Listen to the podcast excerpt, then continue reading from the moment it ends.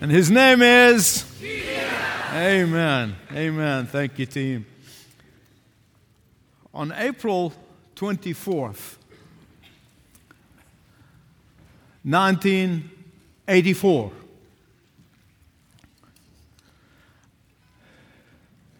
was a special day in my life. In it, I fulfilled a boyhood dream of becoming a United States citizen. There, I give God glory. You know, there's so much talk today about being privileged, and some people are privileged. I want you to listen carefully. All of us who live in the United States are privileged people. And don't you forget it. And please don't let them tell you otherwise. Now, for those who think that they are oppressed in America, I'm happy to raise the money for them and give them a one way ticket to Tehran, Iran. or Caracas, Venezuela. But I digress. Sorry about that. Can't help it. But on that day, I stood in the courtroom of the late Judge Owen Forrester. Little did I know that literally three years later, he'll be a member of this church and a dear friend until the Lord took him home. There in his chambers, I raised my hand and I pledge allegiance to the United States of America.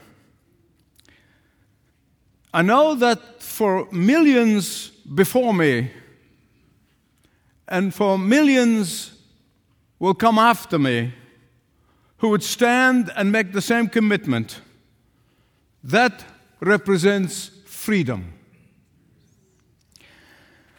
To countless millions around the world who literally lining up and want to get here legally, to them, America represents freedom. Freedom that some evil forces are working in our culture today, in our society today, and even in some government circles today that are trying to take away from us. But on that day, I did not only receive all the privileges of citizenship, but also the responsibilities. Listen carefully.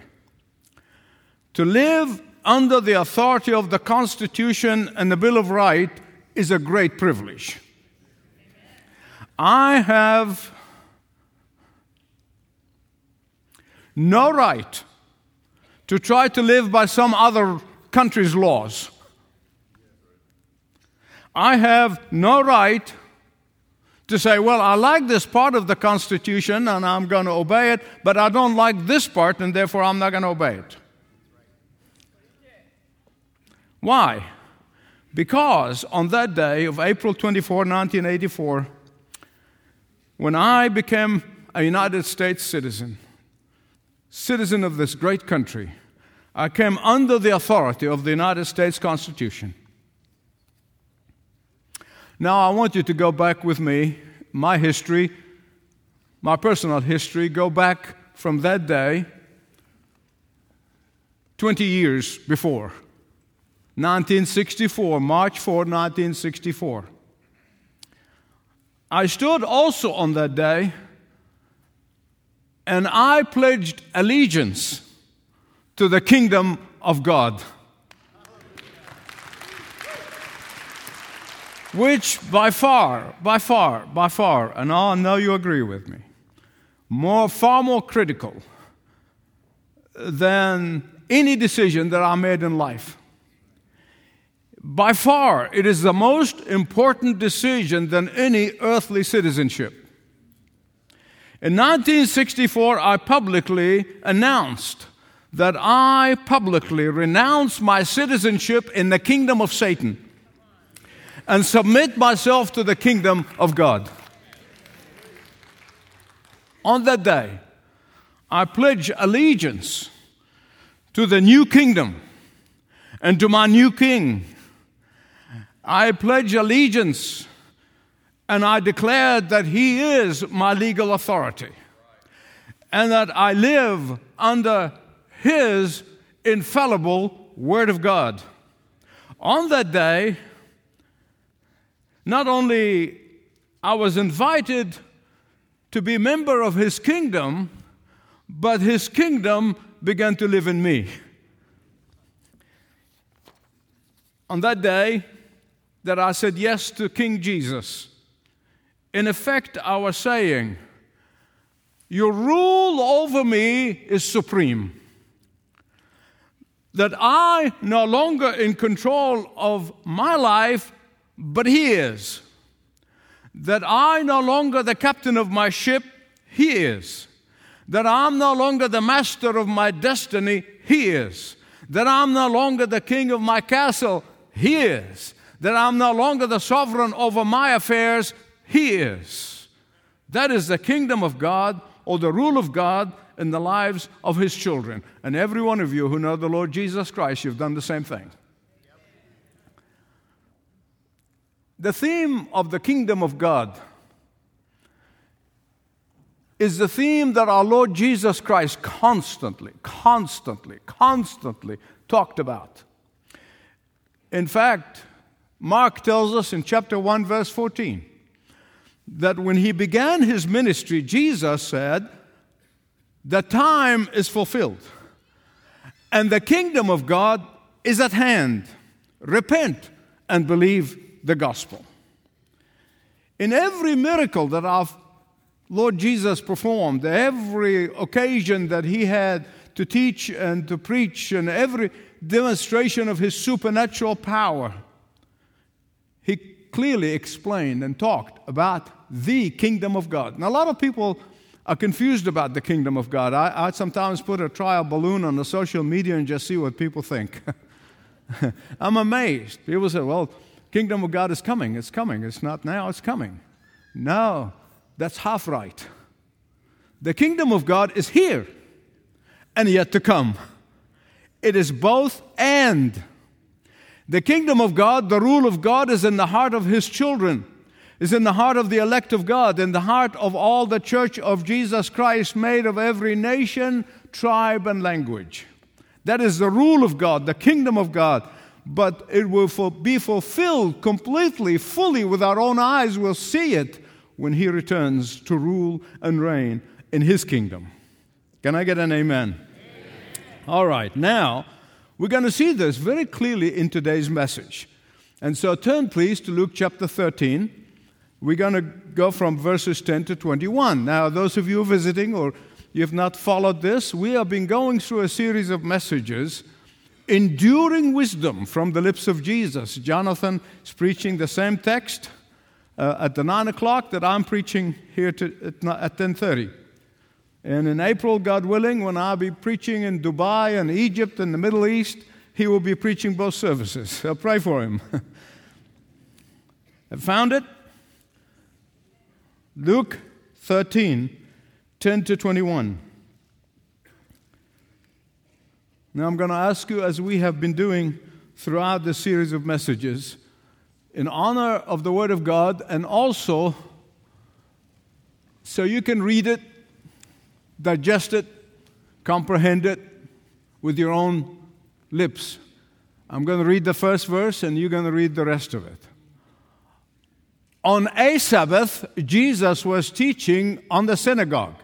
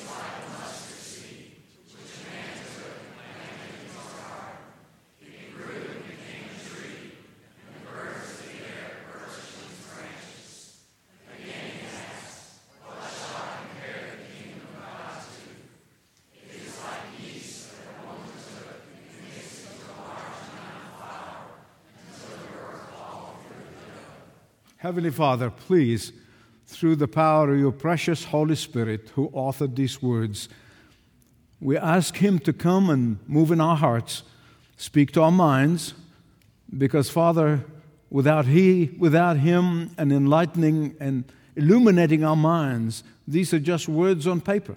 So we thank you in advance for what you're going to do in our lives because of your word. In Jesus' name, amen.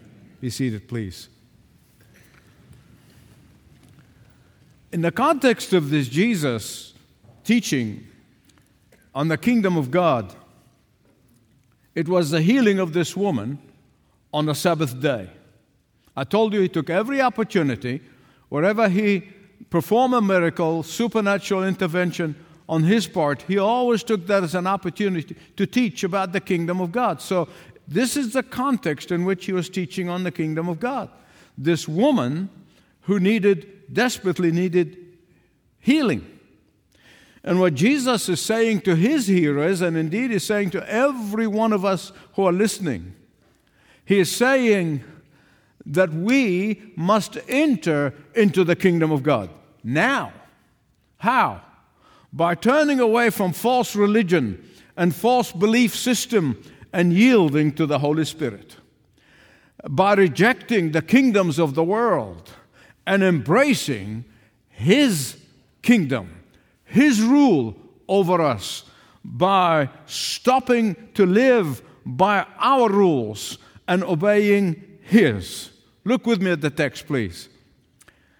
This dear woman who is bent over in pain, and now you've probably seen people like that, you don't see them much in the United States, but you see them a great deal overseas. They're literally bent over and they cannot even turn around unless the whole body turns around to see. She was doubled over. That's exhibit A. It was exhibit A of the vital importance of being set free by Jesus spiritually, set free from the slavery of sin and Satan into the freedom of the Son of God. Hear me right, please. Worse than her physical affliction was her social stigma. Because you remember in the last message, we saw how the Pharisees, the, the, the, the Jews in the time of Jesus, uh, had a faulty belief system. They believed that every physical infirmity, that every disease, that every sickness, every suffering is a result of sin. And therefore, it is the consequences of their sin. And they presume that all suffering is the, basically bring about the judgment of God. And therefore, a person's physical suffering made them to be an outcast because these pompous, arrogant, self righteous people, when they did not experience suffering, they looked at people and said, ah, ha, ha, ha, ha. They're sinners. I'm not. And that is why Jesus needed to deal with that false belief system. She was an outcast. Listen to me. When everyone gave this woman a wide berth, Jesus welcomed her. While everyone avoided her, Jesus loved her. When everyone would have been embarrassed to be associated with her, Jesus laid his hands on her and healed her. While people rejected her, Jesus broke the evil spirit's hold over her. She became completely and totally healed. Was simply because all infirmity, all diseases, all sicknesses, all the, the, the, the, the briar and thorn in, in, in the world, and everything that is evil comes from Satan. Everything. But it's not only exclusively for those who've sinned. Oh, then came the rulers of the synagogue. May God deliver us from the rulers of the synagogues. Look at verse 14. With no gratitude to God and praise to God and thanksgiving to God for his supernatural healing and miracle. They attacked Jesus for healing on the Sabbath. But they were too coward to confront Jesus face to face, so they were talking to the people. Ah, look at him. Look at him. Couldn't he do that all week long? Why does he have to do it in the Sabbath?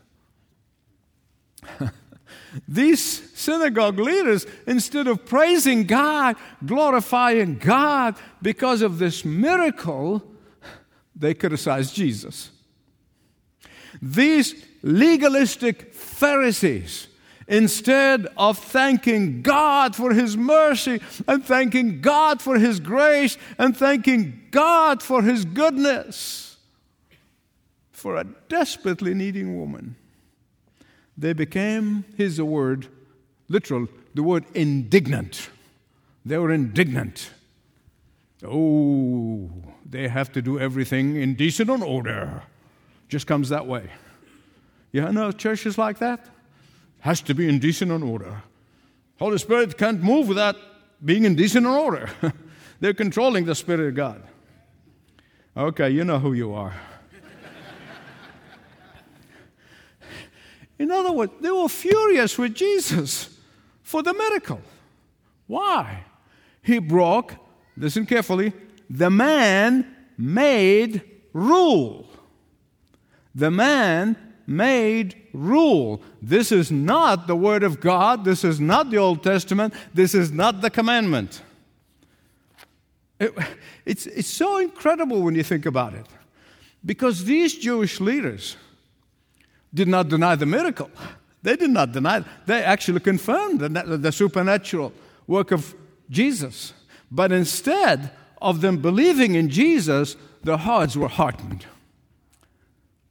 You hypocrites! Verse 15. I'm not saying it, Jesus is. Just in case you, you, you think I'm, I'm saying something that you don't like. you hypocrites! Why?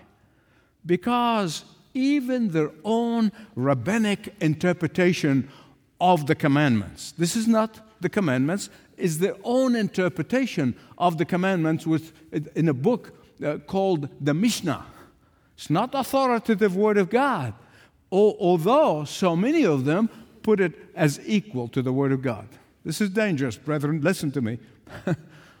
Even their own interpretation of the commandments said that you can take an animal on a Sabbath for feeding and drinking.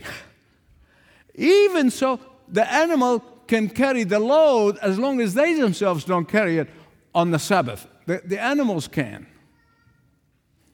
And here's what Jesus is saying. You see the frustration in our Lord. He's saying, if this is your interpretation about the Sabbath, regarding animals that you can feed them and you can give them a drink on the Sabbath, how much more this Jewish woman, the daughter of the covenant, how much more this daughter of Abraham and her desperate need. What better day to free her from the load of pain and guilt and suffering than the Sabbath? What better day to set her free than the Sabbath? What better day to receive forgiveness and healing and restoration than the Sabbath? What better day to give her eternal rest on the day of rest? This confrontation with the Jewish leaders reveal how heartless legalism is. It's heartless. Uh, how hypocritical, ritualistic religion is, how unreasonable false religion is. Listen to me, listen to me. Those people in our culture today, in our society today, who follow the woke religion, make no mistake about it, it is a religion. Woke is a religion. if they can get rid of Christianity as they think, and don't, I mean, that, I'm telling you exactly what they believe. They say if they can get rid of Christianity, they would have a utopia in society. Uh, I have news for them. I have news for them. Now, whether they know it or not, If Christianity is not in our society, this will be hell on earth. Listen to me. Listen to me. The source of all true love, you notice I said true love, not the mishy stuff that they talk about. The source of all true love is Christianity. The source of all true compassion is Christianity. The source of all true wisdom is Christianity. The source of all true blessings for our society is Christianity. And when the church is taken out of here, God have mercy on them. Listen, I, am telling you, I mean, just all you need to do, and the young people particularly, just start studying history correctly. You'll discover that Christ- Christians started all the healing movement, all the hospital movements, all the orphanage movements, all the, the, the, the education movements, all started by Christians. And it was a Bible believing Christian who, for 23 years, became alienated from his family, became alienated from his friends and colleagues in parliament in England. But for 23 years, because of his biblical conviction, he did away with the horror of slave trading, and his name is William Wilberforce.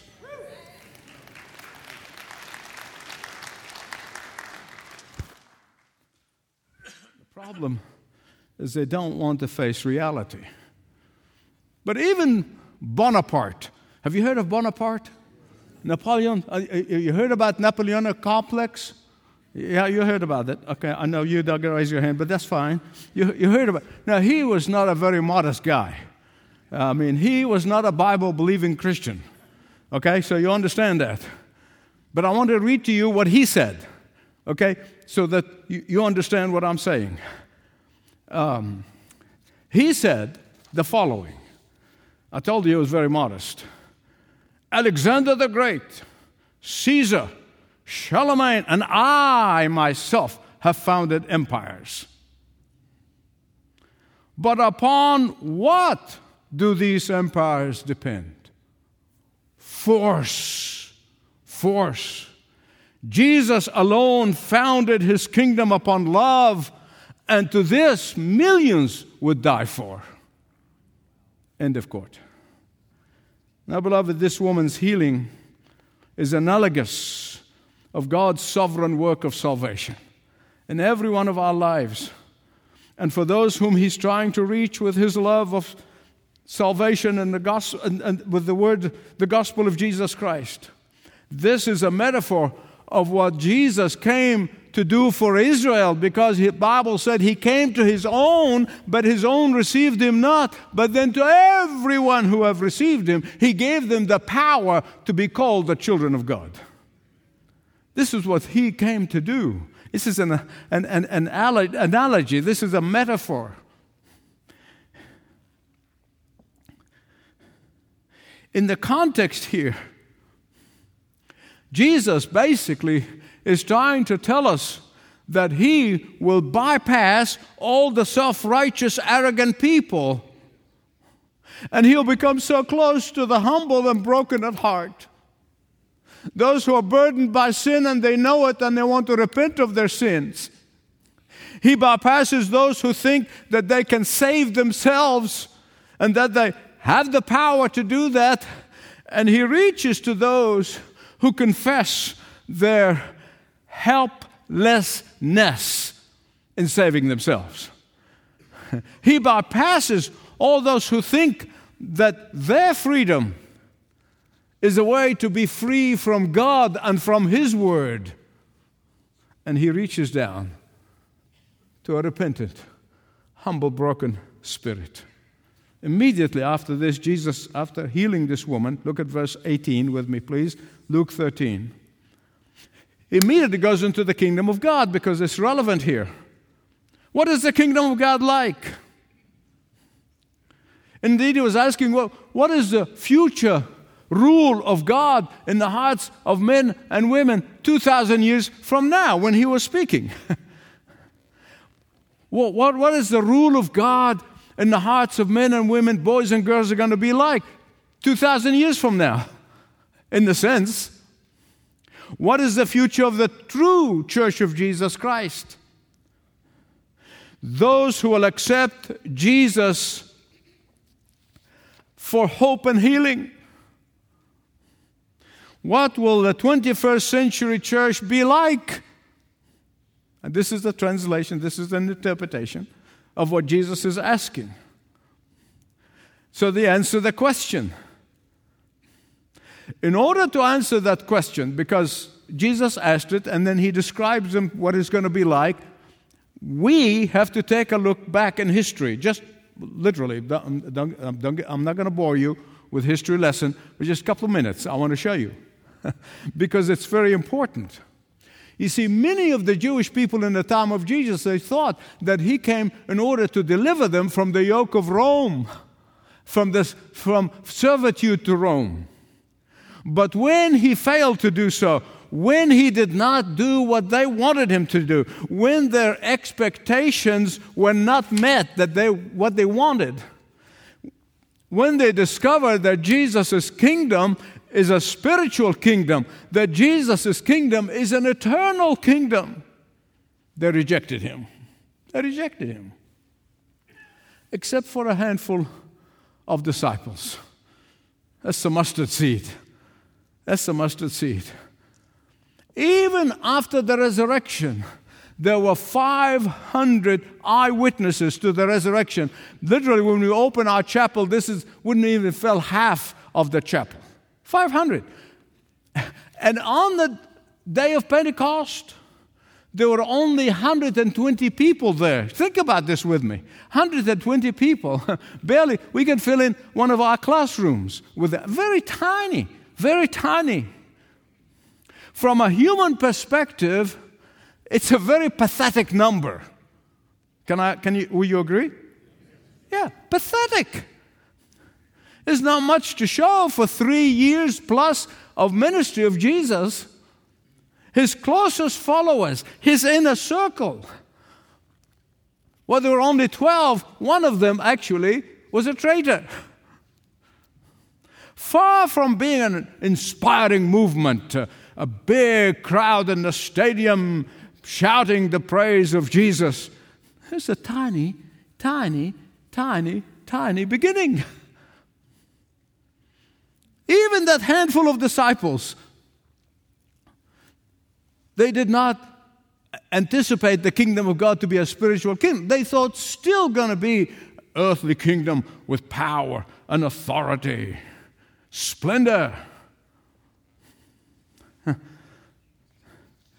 They did not comprehend what the kingdom of God is all about. Even the disciples, like all their other countrymen, the disciples expected external kingdom. Power trappings of the power of power. In fact, you remember the mother of James and John when she came to Jesus said, "Hey, my boys are really good boys. They got your back. Put one on the right, one on the left." Huh?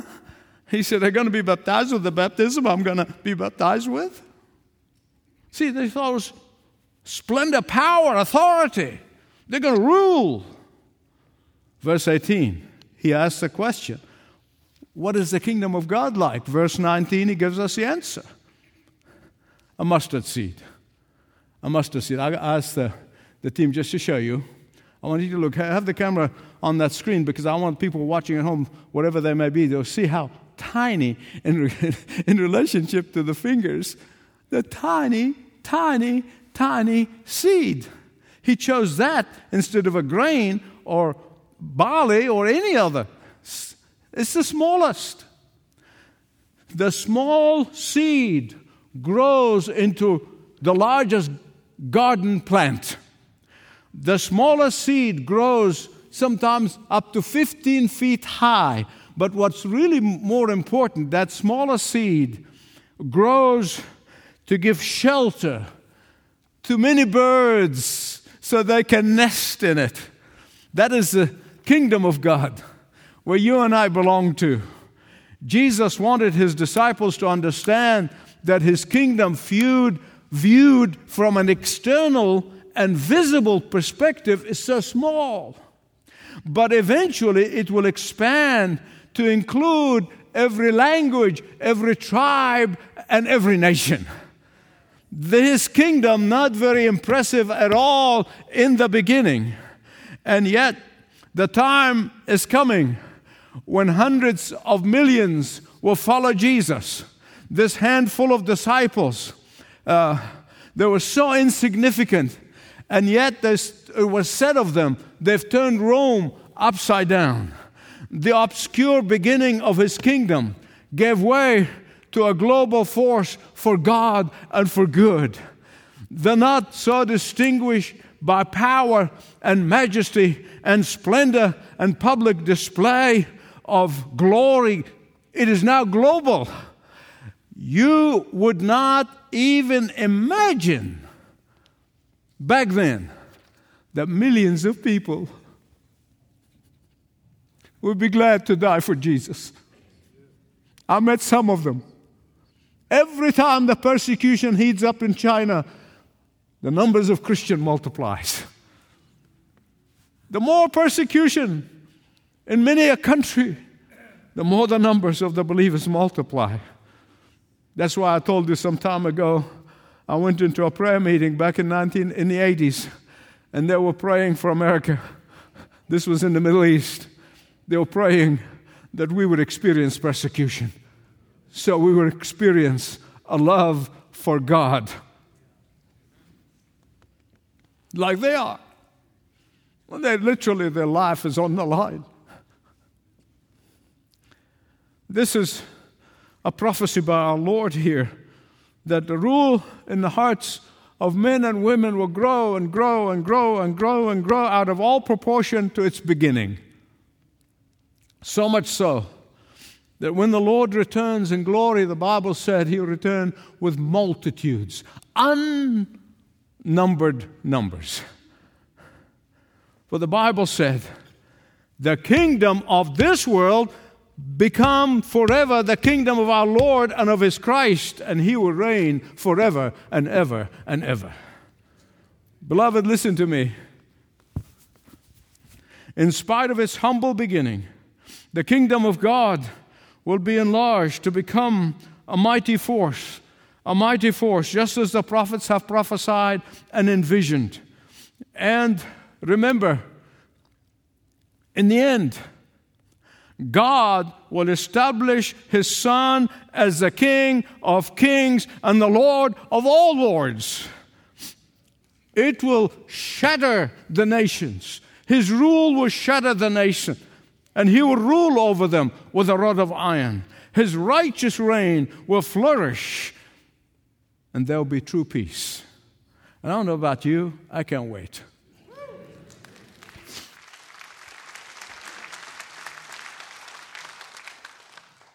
Isaiah predicted in Isaiah 53 his reign was spread abroad.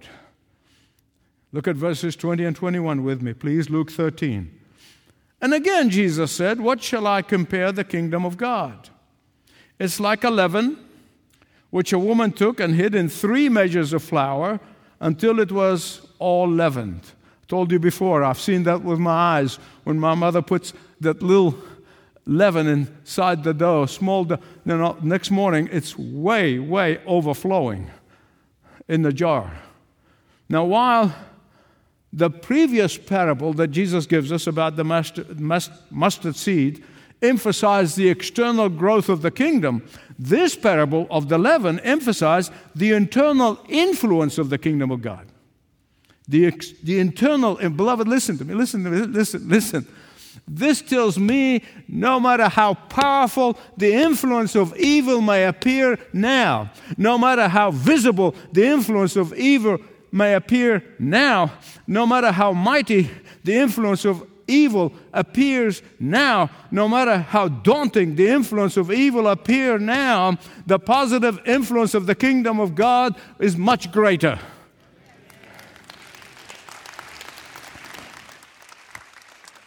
Oh, it might not be apparent, might not be visible, might not be clear to some, it might not. Grab the headline news, it, even it, it, may be mocked and scorned, it may be rejected and attacked, it may be falsely accused and, and named, named names, but make no mistake about it, make no mistake about it, it is quietly working its way in the nations. It's quietly working. I, I, one, one government official of, of a, a country that remained nameless, he, he told me, and he's not a Christian, that there are at least four to five million in his nation who are secret Christian believers. It's working its way. It's working its way. You might not see it. You might not know about it unless you heard me tell you about it, but it's, it's there quietly impacting cultures, quietly transforming lives, quietly converting souls, and quietly bubbling up to the whole dough of the globe and is expanding. My friends, no one can deny, no one can deny, I certainly will not, that the decade of the 2020s has unleashed ferocious attack on biblical truth. Nobody can. That's why I wrote my book, Hope for This Present Crisis, because I, I saw this. And being a student of culture and society for the last 45 years, I mean, I could see that. Nobody can deny that the beginning of the decades of the 2020s uh, have ushered the woke culture, the cancel culture, the critical race theory. Oh, but listen to me. Listen to me. Listen to me, all your discouraged believers. Listen to me, all your discouraged believers who are watching. Listen to me. Soon you will see with your eyes the power of the kingdom of God manifested.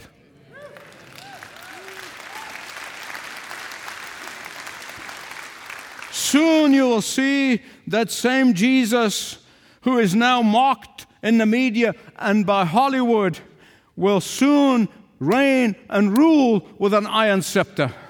Will you soon, see how he's going to appear with power and great glory? You will one day soon, with every eye is going to see him, and those who pierced him will mourn that one day soon they will bow to his majesty.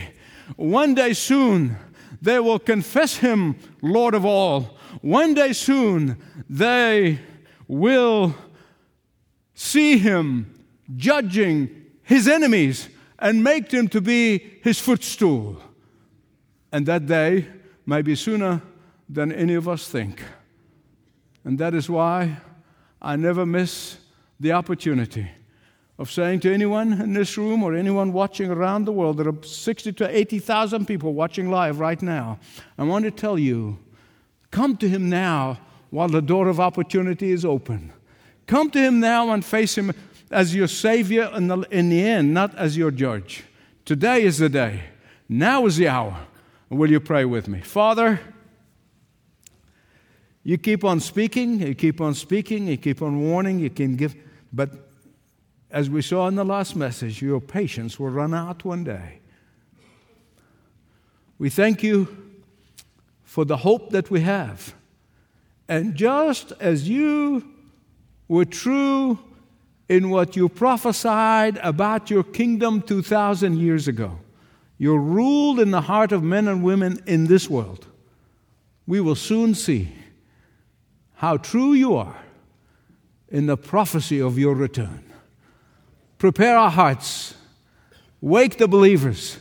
Just as Mac led us this morning, wake us up. Wake your church. Give us ears to hear and eyes to see. Uh, we don't get bogged down with the secular media, but we will rise up above all of that and wait to see our Savior come on the cloud. Father, I pray. I pray for the believers. I pray for the lukewarm Christians, those who are neither hot nor cold. Father, I pray in the name of Jesus, don't spit them out of your mouth, convert them to you. Heat them up, for I pray. And for those who don't know you and may have some warm feelings about you, I pray that today you convict them of their sin so that they may repent like we have and receive you as Savior and Lord. And I pray all of this in the mighty, precious name of my Lord and Savior, my King, Jesus. And all of God's people said, Amen. Amen. Let's stand and sing together.